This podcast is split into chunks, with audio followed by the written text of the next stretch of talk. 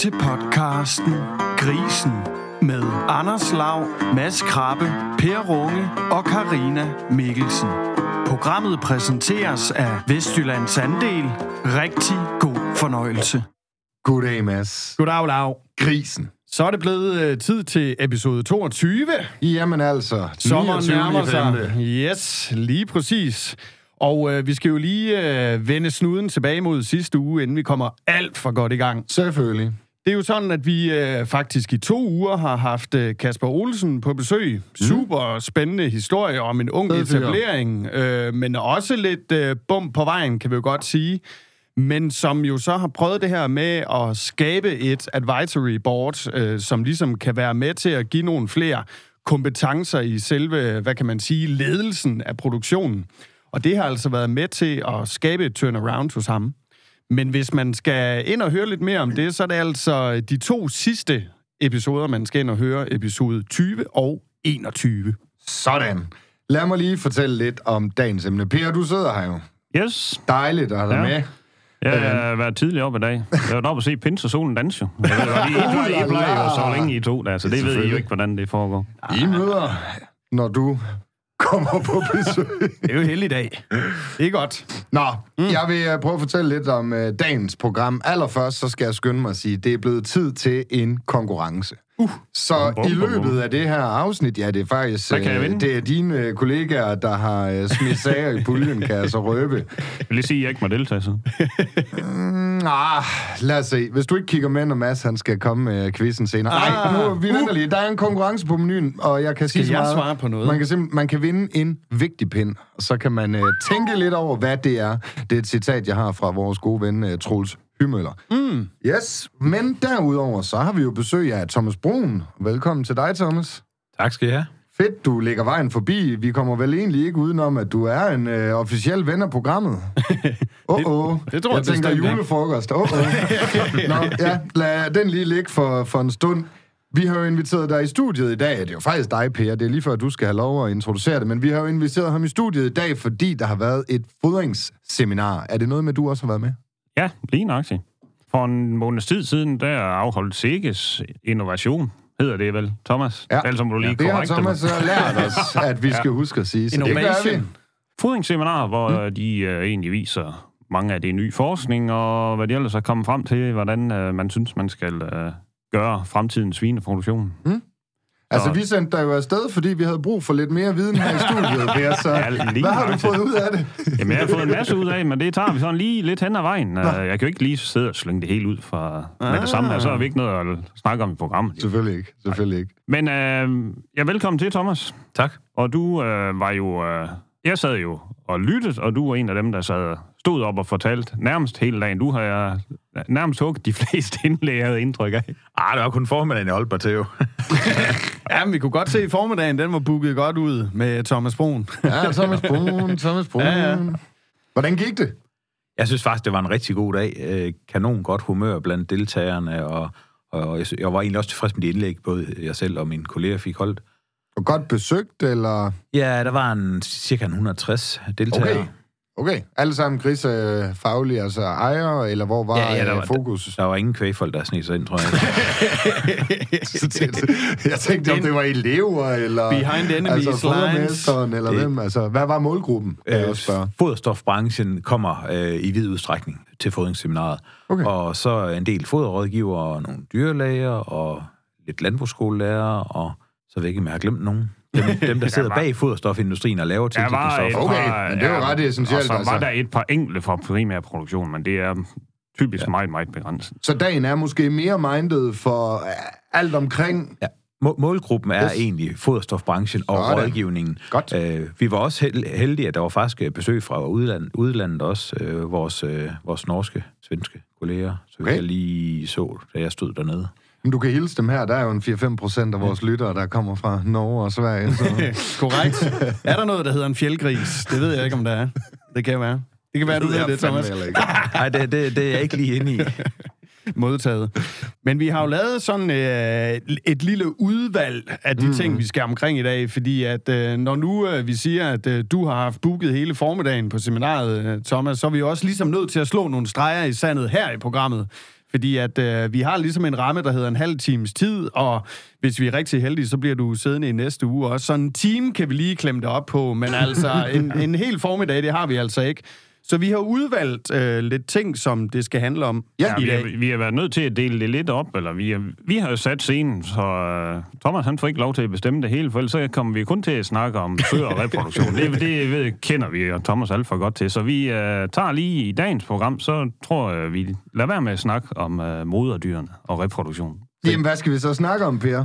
Jamen, så skal vi snakke om alt det andet. Grise i vækst. Hvad er der nyt der? Så jeg skal ud af komfortzonen. Noget i den stil der. Ah, du sagde, du vidste lidt om det hele, Thomas, ikke? Og jeg har da, jeg har da læst lidt af det, kollegerne laver, og hørt på, hvad de siger, selvfølgelig. Ja, du var jo også til seminariet, jo. Ja, jeg var der også, ja. Så du også, hørte indlægene. også, også om eftermiddagen, ja. Ja.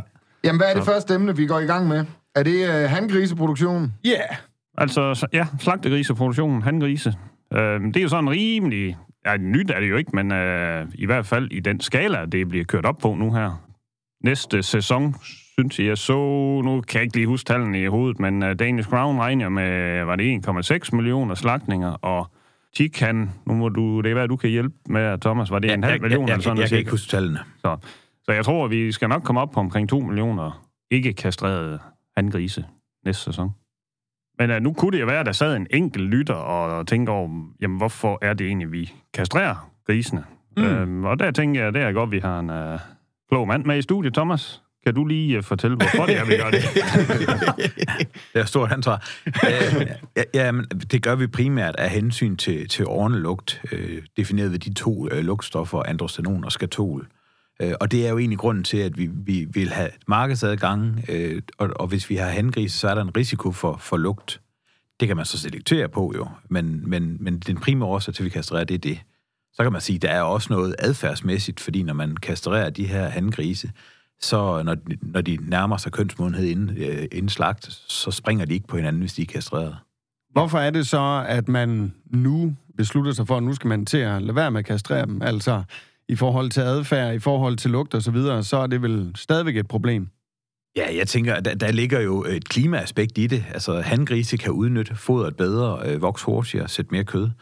Øh, det gør det jo interessant, øh, og der er jo også et, et betydeligt arbejdsaspekt i det for dem, der står ude i stallen, øh, at, at hver anden gris ikke lige pludselig skal kastreres.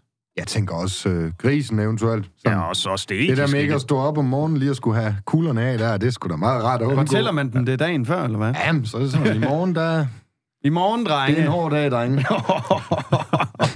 ja, Okay. Ej, jeg tænker da helt sådan ud fra, fra grisens øh, foretrukne, så er det da vel meget rart at undgå. Ja, der er, jo et, der er jo et kæmpe aspekt i det også, at man, at, at man håndterer dem som intakte hangrise. Mm. Men hvis, kan det sælges så? Altså, for nu kommer de vel til at lugte en hel masse. Smage måske. Nej, nej, vi kan jo ikke sige, at det er jo ikke alle hangrise, der lugter. Det er jo slet ikke alle hangrise, der lugter. Og det er to forskellige lugtstoffer, øh, som, som håndterer, kan håndteres. Øh, fodringsmæssigt kan vi i hvert fald håndtere det noget hen ad vejen. Mm. Proteinfri diæt, altså ren kornfodring de sidste dage før slagt, kan gøre en forskel på et af lugtstofferne. Og, og vi kan håndtere også, øh, via sådan et human nose panel på slagterierne, så kan man simpelthen håndtere og selektere, hvilke er det, der lugter. Fordi hvis det nu bare er få procenter, vi skal kassere, for så at kunne køre resten, kan man sige, samme vej som, som, øh, som sågrisen, når de bliver slagtet, galgrisen, når de bliver slagtet, det har jo en kæmpe betydning. Vi skal jo kun have dem fra, der, der kan give en dårlig forbrugeroplevelse. Det giver god mening. Ja. Sagde du lugtpanel? Ja, lugtpanel. Jeg forestiller mig bare fem mand på ræd og række der, og så... Ja, det er i orden. Og så lige noget... og, og, og det er jo i bund og grund også det, der sker. Man, man opvarmer et, et lille stykke flæsk, øh, og så øh, er der nogen, der er toptrænet i og kan definere, lugter det her af årene. Det er indtil videre, så er det den metode, man jo går efter. Det, så det er faktisk først ved opvarmningen, det opstår. Hvad er ude i stallene? Altså, vil man kunne, er der ikke nogen forskel på, på sådan en lugtgener i forhold til, at der Jo, jeg, går jeg tror, hvis... hundredvis af handgris nu? Og du, øh, nu har jeg kendskab til nogle af de steder, hvor de er i gang. Ja. Eller hvor de er stoppet med at kastrere. Og inde i klimastallen allerede, der, der kan de godt dufte en forskel. Så, Der er duftfest. Øh, ja, så, så, så hormonerne er lidt i gang, inden de også bliver kønsmodne. Hvad tænker du om det sådan uh, generelt, Thomas? Tror du, det er fremtiden? Jamen, det, det håber jeg da helt klart, det er. Øh, og vi har jo også, altså øh, i Sikkes Innovation, og, og hvad vi nu altså hed tidligere, der er der jo faktisk forsket rigtig meget i det. Øh, hvordan kan vi håndtere og få så få kasseret som muligt? Fordi at der, er en, øh, der kan være en god produktionsøkonomi i det. Der kan være øh, de her velfærdsaspekter, vi lige har diskuteret. Mm. Er der nogle øh, resultater fra udlandet? Altså har man gjort det her andre steder, eller er det en, en ny opfindelse? Øh, hollænderne har jo været forgang, men de har jo gjort det, og jeg ved ikke, hvad status er dernede. På et tidspunkt var det en ret stor andel, øh, der bevarede deres øh, og dele. Mm. Men... Måske man lige skulle høre lidt mere om det arbejde, du har øh, foretaget dig bag ved forsøget. Du nævnte kort lige nogle ting, I har, altså nogle tiltag, man kunne gøre, og var det noget korn sidst i, i fasen, for eksempel lige blevet klogere på? Vi ved, at, at for eksempel ren kornfodring i få dage, det kan gøre en forskel på, på, på noget af ornelugten. Vi ved også, at får de for meget tryptofan, så er det et stof, som indgår i dannelsen af de her lugt, et af de her lugtstoffer også. Tryptofan, hvor har man den det kilde? Er aminosyren tryptofan, så den kommer fra proteindelen i fodret. Mm. Så det er egentlig sådan lidt, man kan sige, når man får ren korn, jamen, så, så sænker man tryptofanforsyningen markant. Yes. Der er også lavet forsøg med cikorierod, som også viser nogle lovende effekter. Så, så der er et tiltag, øh, som, som øh, er afprøvet i, i større skala også. Og, og, og jeg har en kollega, Hanne Maribo, som har arbejdet rigtig meget med det her faktisk i, øh, så vidt jeg husker, plus 15 år. Øh, så det, øh, det står hende meget nær, at vi lige pludselig nærmest sådan fra dag til dag siger, så nu skal der laves handgris i stor skala, og ikke bare den smule, øh, der skete på Sjælland før øh, mig bekendt. I forhold til det som øh, foderdelen, altså fordi nu er det jo et uh, fodringsseminar, I har været på, altså der er ja, noget med, at man kan gå ind og ændre kosten for måske at undgå lugten, men der var også noget med, at de optog fodret bedre end galgrisene. Ja, vi kan sige, det, det er jo, altså forskellen er jo, at en intakt handgris, den har en bedre evne til at lære det som muskelmasse, hvor galgrisen øh, har en tendens til at lære en lille smule mere af det som fedt. Mm. Så okay. den har simpelthen bare en, en evne til at udnytte det, den optager en smule bedre til det, vi ønsker, netop at lave kød. Du siger en lille smule. Altså, er det betydningsfulde forskel? Det må det jo næsten være i forhold til at gå i fuld skala nu. Mm? Ja, det, det, det vil det være øh, på kødprocenten, øh, og, og det vil det også være på foderudnyttelsen tilvæksten. Er der da, lidt taleksempler, man ja, kan fiske efter? Ja, ja, ja, så skal man gå ind og kigge på plancherne inde på vores hjemmeside. Okay. Øh, jeg kan ikke fra huske... fodringsseminaret, eller hvad? Ja, fra fodringsseminaret. Ja, ja, jeg, godt, jeg må godt. tilstå, at, at i og med, at det ikke handler om sør og reproduktion, så kan jeg ikke... så kan jeg desværre ikke decimaltallene i hovedet. Grunden til, at vi griner, er, det er, fordi det har været Pers mission fra start af, at vi skulle drille Thomas lidt. Så det er jo nogle andre emner end dine vante kerneområder.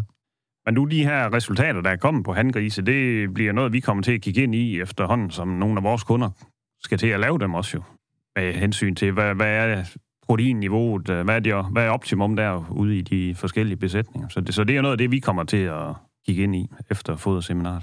Kommer det til at, sådan at give store, hvad kan man sige, strukturelle øh, ændringer for, for VA? Nej, nej, det, det gør det ikke. Øh, det kommer bare an på, om der skal et par procent sojaskrå ja, ja. i, groft sagt, ikke også? Det kommer an på, hvad det er, man finder ud af, at de performer allerbedst på. Det tænker jeg lige, vi øh, gemmer til allersidst i programmet med, hvad, øh, uh. hvad, hvad det er, vi skal lægge på der rent øh, normmæssigt.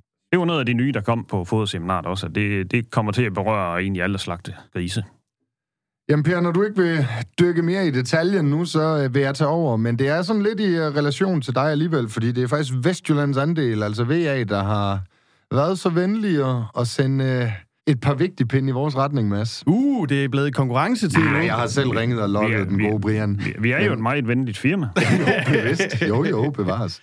Fedt. Det er Plantronics, og det er den helt nye, øh, helt nye model. Jeg siger jer, den vigtigste vigtige pind over dem alle sammen. Altså, det er en form for øresnegl med ja. indbygget mikrofon, man kan sidde ned i højre øre, kan jeg se. Lige Til dem, der ikke kender vigtig pinden. Ja, det der, det er en multi. Den ja, kan dreje, så den begge. kan sidde i venstre begge, også. Begge, yes. Okay, okay. det er den helt dyre model. Shit, Nyeste man. nye, og årsagen til, at vi udlodder den, og det er altså VA, der er med til det her, det skal jeg huske at sige. Måden, man kan vinde den på, det er, mm. at vi laver en krabbe, han tænker. Ja. Og det er der ikke særlig mange, der kender endnu. krabbe hvem? Ja. Mads Krabbe, han tak skal, I have. tak skal I have. Det er fordi, det skal ikke være for nemt at gætte resultatet Nej, her. lige præcis. Så, jeg mm. kommer med et spørgsmål til dig, Mads. Ja. Og så kommer du med svaret. Mm. Det betyder så, at alle jer, der lytter med derude, I skal ikke gætte det rigtige... Jo, I skal gætte det rigtige svar, men I skal gætte masses svar. Yes. Okay? Som jo er det rigtige svar i den her det sammenhæng. Det er det jo i den her Modtaget. sammenhæng. Så, Krabbe, han tænker, og nu skal du høre. Vi tager en lastbil ude fra Vestjyllands andel. Mm. Der er en forvogn, og der er en hænger. Forvogn og hænger, ja. Lastbilen er tom. Altså, øh, vognen er tomme. Mm. Jeg skal lige høre, er det den, øh, med den nye maling, altså den mørkeblå? Det er den øh, top-tunede. Lastbilen er helt tom. Vognen er helt tom. Mm. Hvor mange drægtige søer kan der ligge på de to øh, vogne? Okay. Nu siger jeg bare noget, fordi jeg må jo ikke give svaret nu. Mm. Men altså, jeg, jeg kommer med et svar på mellem 0 og 1000 Okay. i næste uge. Okay, du hjælper dem. Mellem 0 og 1000. Ja, det er i orden. Det tror jeg, det var rimelig stort spænd, du har der. Jeg synes, det er et super spænd. Et svar imellem 0 og 1000. Det ved I allerede nu. I skal hoppe ind på Landbrugspodcastens Facebook-side. Der er der et opslag med en video henvendt lige præcis det her program. ja, På det opslag, der skal I skrive jeres gæt. Nemlig. Og så deltager I altså automatisk i øh, konkurrencen om det headset her. Mm. Ja, det har altså en værdi på knap 1000 kroner eller sådan noget. Så det er ikke helt. Vi skriver i Ikke- kommentarfeltet ikke øh, til, øh, når vi har fundet vinderen, den er kommet tættest på. Yes, og så kan vi så også afsløre, at i næste uge, der øh, nævner vi jo faktisk i programmet dit svar. Yes. Ja. Fedt. Så er vi i gang. Det var sådan en lille konkurrencesidespring. Så må vi hellere komme tilbage. Yes. Og øh, det, som vi egentlig har på programmet nu her, det øh, har vi kaldt øh, ny norm til slagtegrise, og så øh, noget med foderstyrke til slagtesvin. Og det er jo stadig henvendt fodringsseminar. En ny norm til slagtegrise, er det øh, noget, der hænger sammen med det, vi lige har snakket om omkring handgrisene? Nej, egentlig ikke. Det er, er noget, der ville være kommet, selvom der ikke var noget, der hed handgrise. Uanset hvad. Ja, ja. Godt.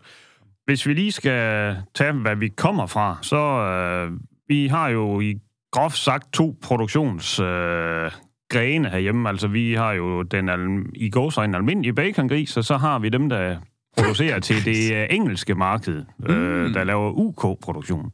Og øh, afregningsmasken på øh, UK-grise har været lidt hårdere på, hvis ikke du har nok kød på grisen. Det vil sige, der har man lidt mere fokus på øh, at fodre, så man øh, holder sig på et, hvad skal du sige, så du ikke har for mange, der falder nedenud af kødprocentskalaen. Mm.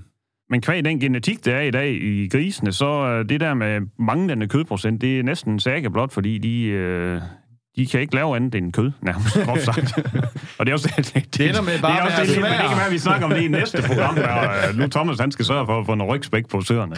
Fordi det er lidt, et- det er lidt en udfordring. Altså, de, genetisk, så vil de bare lave kød. Så fra man har kørt med det, man kalder en UK-norm og en almindelig norm, så smider man egentlig UK-normen væk og har kun én norm fremadrettet. Den kræver så den kødprocent, som UK-normen har krævet, eller hvad? Jamen, det er fordi, der er faktisk ikke nogen, selvom de har kørt på øh, den norm til almindelige grise, at Mm. øh, der, der kan de sagtens holde kødprocenten som, øh, Mm. som, hvad skal du sige, dem, der skal lave Den høje. UK-grise. Ja. Ja, okay. Så det gør det jo lidt nemmere, at øh, jeg håber der på inden ved os, at vi øh, måske lige kan slanke sortimentet lidt, at øh, vi ikke skal have øh, så mange blandinger til slagte grise, fordi det er, i års øjne, så er det jo samme genetik. Det kan godt være, at der er forskellige genetikselskaber, men øh, så meget forskel er der heller ikke på de grise, der er, at øh, de vil alle sammen lægge kød på. Mm. Det, der sker nu, det er, at øh, hvis vi sådan lige tager den gængse blanding, så kan de fleste nok, ved de fleste nok, at øh, så skal vi ramme noget, der hedder 7,7 gram lysin per forenhed. Det er sådan en øh, standardblanding, som man kalder det. Det er øh, mediumnormen. Og så skulle øh, den være på øh, minimum 118 gram fordøjelig råprotein også. Det ændrer man på, så øh, lysinet skal op med 0,2, så man egentlig kommer op på 7,9. Og samtidig så sænker man det fordøjelige råprotein ned til øh, minus 2 gram, så den ryger ned på minimum 116 gram. Det slagtegrisene nogle gange kan bøvle med, det er, at de får for meget råprotein. Det kan godt udfordre dem lidt en gang imellem. Og så kan man jo i stedet for det, kan man, kan man tilsætte noget syntetisk aminosyre. Og det det, man lige gør nu her, at øh, hvis du skal op på 7,9 gram fordøjelig lysin per forenhed, så kan du jo bare hæve råprotein. Men det kan godt udfordre grisene for meget, fordi de har en rimelig stor fodoptag per dag. Og det kommer vi lige lidt tilbage til med foderstyrke, hvad er det, man skal gøre i dag. Mm. Så kunne jeg måske tilføje, når, når, når, når- når det her det sker, så er det jo også fordi, at normerne bliver fastsat efter, efter bedst øh, produktionsøkonomi. Så det vil sige, at det her med at gå en lille smule ned i, i, i proteinet, når sojaskroen den er dyr relativt til kornet, øh, bruge lidt fri aminosyre, som, som Per siger, så opnår vi faktisk, at, at vi opnår en bedre totaløkonomi. Øh, det er det, det er fastlagt på baggrund af. Vil det så betyde, at vi kan se andre øh, økonomiske billeder af sojan, for eksempel om nogle år, og så ændrer vi det igen? Ja, altså vi, vi kan jo sige, at vi har jo været, øh, de seneste år har vi lavet rigtig mange enorme ændringer til slagtesvin, fordi at priserne ændrer sig. Det er ikke fordi, vi går ikke ud og ændrer den øh, hver uge. Øh, det kan man i princippet godt, ha, godt have argumenteret for. Skulle man have nogle modeller, som tilpassede normerne hver uge øh, til, til prisrelationerne og råvarerne imellem, så tror jeg, Per han bliver lidt træt af, at, øh, at, at fodret vil variere hele tiden. Men i princippet, vi vurderer, når der er væsentlige årsager, øh, så, så, øh, så ændrer vi. Ja, men det, kan du gøre, men det gør vi jo lidt i dagligdagen ude ved os, Thomas, fordi når øh, I laver måske en opdatering af det her maks en gang om året jo, ofte gør, ændrer I jo ikke på normerne. Men derfor kan vi jo godt, nu er det her optimum lige nu med de der prisrelationer der, men lad os nu sige, at sojaskrå, det falder til det halve af, hvad det koster nu. Så kan det jo lige pludselig godt være, at det er billigt nok for landmanden at putte endnu mere protein i. Og det er jo den snak, vi har. Det kan være, at det her, vi har en snak med en af mine kunder om om et halvt år. At, mm. øh, så kan det lige pludselig godt betale sig for ham at gå køre et level op på, på energi eller øh, protein. Mm. Man kan sige, det, det er jo en, øh, det er jo ikke den endegyldige sandhed, når sikkes. Det er jo ikke over... Jo, det er alle de... Nej, nu skal jeg opføre mig. Men det er, jo, det er jo en vejledning. Øh, ja, og, fordi øh, det er jo egentlig også mit spørgsmål, det der med, når noget er norm, Altså, hvor gældende er det så? Er det noget, man bliver holdt op på? Får man en bøde, hvis man ikke uh, rammer og så videre? Eller er det bare Ej, og, og, det, der bedst kan betale sig? Det er det, der ligger en masse data bagved, som uh, Thomas og ja. hans kollegaer, de ja. uh, selv har lavet, og også uh, kigger på andre forsøg og sådan noget, og tager best practice ud for det. Men derfor søger det ikke sikkert. Der kan også være noget ude i den ene besætning med sundhedsstatus. Hvad kan de tåle? Nogle kan tåle mere, og, og nogle kan tåle mindre. Mm. Øhm, og det kommer vi også ind på med slutfoderstyrken. Har man travl i besætning, har man nogle gris, der står og banker på og skal ind, så er man jo nødt til at bulle afsted. Selvom det måske ikke nødvendigvis lige er det er mest optimalt på den enkelte gris, men så får du flere hoveder igennem. Så der er, der er mange aspekter i det her, og øh, det er jo ikke sådan, at de flytter voldsomt meget på øh, dækningsbidrag per gris ved at rykke lidt imellem de her skaleringer på normen. Men det er også derfor, vi kan sige, det er jo vejledende minimumsnormer, og det, og det er netop fuldstændig, som du siger, hvis nu relationen imellem frie aminosyre og korn og soja ændrer sig drastisk, så kan det jo godt lige pludselig være fordelagtigt at give en øget andel af aminosyrene i form af protein fra sojaskrå. Og andre, andre tidspunkter, der vil man falde helt tilbage på den minimumsnorm, som, som Per lige nævnte. Vi nærmer os jo sådan set slutningen af dagens episode, men Per, du lavede jo lidt en cliffhanger tidligere i programmet. Hvorfor reagerer nutidens grise anderledes end det, vi er vant til? Det var lidt det, du var inde på. Ja, Ja, ja, det er vigtigt, at vi lige får det med, fordi øh, en ting er den her ændring af normerne, men øh, der er lavet et ret stort studie også på med slutfoderstyrken til grise. Mm. Og det tænker jeg næsten, du øh, kan få lov til at fortælle lidt om, Thomas. Jamen, og det er jo sådan noget, vi har gjort øh, også for år tilbage, kigget på slutfoderstyrken, fordi man har jo haft fra gammel tid sådan, at øh, det plejer at være sådan, at hvis vi giver dem for meget foder, så lægger de for meget spæk på kroppen. Øh, og det er jo ikke det, vi får afregning for, det har vi lige diskuteret. Mm. Men, men i og med, at genetikken har udviklet sig, så vi har nogle dyr, der har en fantastisk høj øh, kapacitet til aflejring af protein, og i øvrigt også er selekteret for høj tilvækst, det vil sige, at vi har dyr, som faktisk kan æde meget og omsætte det til tilvækst, så er man nødt til en gang imellem lige at stoppe op og sige, nu skal vi lige tjekke den der slutfodstyrke igen. Og det har vi så gjort øh, i et ret bredt interval fra, fra godt 3 fodenheder helt op til 3,8 fodenheder om dagen som slutfodstyrke. Og, og der kan vi bare konstatere, at ja, tilvæksten den stiger og stiger, og foderudnyttelsen bliver ikke øh, marginal, marginalt, øh, for, stort set ikke marginalt forringet. Øh, og det vil sige, at det man opnår, det er egentlig bare, at man kan nå at få flere grise igen, fordi de vokser det hurtigere. Hvis vi nu lad os gå 10 år tilbage, Thomas, hvad var den øh, optimale slutfoderstyrke? Så det er jo typisk, øh, der er vi typisk inde i en vådfoderbesætning, hvor de kan styre slutfoderstyrken. Ja, fordi det er, jo, det er jo så også det der, man har sagt, at når, hvis man har tørfoder af libitum, så, så skal man virkelig passe på, fordi så, bliver de, så, så æder de for meget. Det viste forsøget jo, det, det kan vi faktisk ikke. Vi kan faktisk ikke fodre dem for meget nu. Og hvad, hvad den anbefalede slutfoderstyrke var for 10 år siden, dengang var jeg også en so- øh, og reproduktionsnørd. så så det, det, det, jeg er nødt til at kaste den tilbage igen. Ja, det ved du, hvad slutfodstyrken var dengang. Nå, ja, men jeg skulle lige teste. Det skulle vi have spurgt om i konkurrencen. ja, men altså, det er også lidt igen, der har jo ikke været en, uh, den endegyldige sandhed. Det har også været lidt uh, individuelt, om man har haft travl i besætningen. Der står nogle grise og banker på, så kører man lidt højere op, men jeg vil jo tænke, mange har nok kørt på 3,2 eller sådan noget som slutfoderstyrke. Altså 10 år tilbage? Ja, ja mm. eller for fem år siden også, tænker jeg. Og, og måske endda lidt lavere var mit gæt. Men det var ren og skær gæt. og hvad så nu? Jamen, det bliver jo spændende at se, hvad folk de ender op med. Altså, vi, vi, det kommer ikke bag på mig, de resultater, der blev vist på foderseminar, fordi det er det, vi også har, har set. Altså, vi kunne se øh, for godt et år siden, da der var slagterierne, de var lidt bagefter med at, at slagte grise, at øh, selvom de egentlig fik øh, 10-15 kilo ekstra på kroppen, så kunne de sagtens holde kødprocenten, og fodeffektiviteten så stadigvæk for, ud, som den gjorde indtil. Man kan sige, jeres resultat, Thomas, er egentlig bare bekræftet det, vi egentlig havde lidt formodning om ud fra praksis Ikke? Ja, og e-, egentlig kan man jo bare bruge, bruge det til at sige, at den allerhøjeste slutfodstyrke står de, som du nævnte før, og banker på. Så skal man jo bare sørge for, at der er plads til dem. Og, og står de ikke og banker på, så kan det godt være, at man skal spare en lille smule på slutfodstyrken, og, og ikke lige gå efter det sidste, fordi det marginalt kan koste en lille smule på fodnyttelsen. Lige nok til. Så tænker jeg, at vi er ved at være ved vejs ende. Måske du lige skulle komme, med, Thomas, med en, med en kort opsummering. Jamen, vi kan sige, vi har jo lige diskuteret den her store ændring, at, at man lige pludselig begynder at slagte handgrise i større omfang i Danmark. Øh, det kommer til at betyde noget for, for, hvordan man skal agere ude i stallene. Øh, kan komme til at betyde noget. Mm.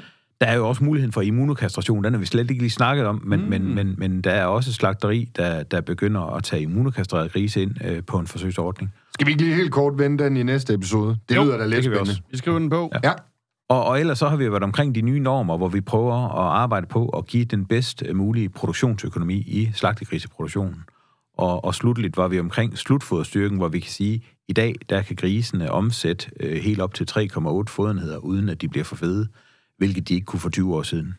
Det var alt, hvad vi havde til her fra grisen, så der er jo simpelthen... Jo, der er andet at sige. Husk vores konkurrence. Lige præcis. Det var det sidste herfra. Tusind tak, fordi I lytter med.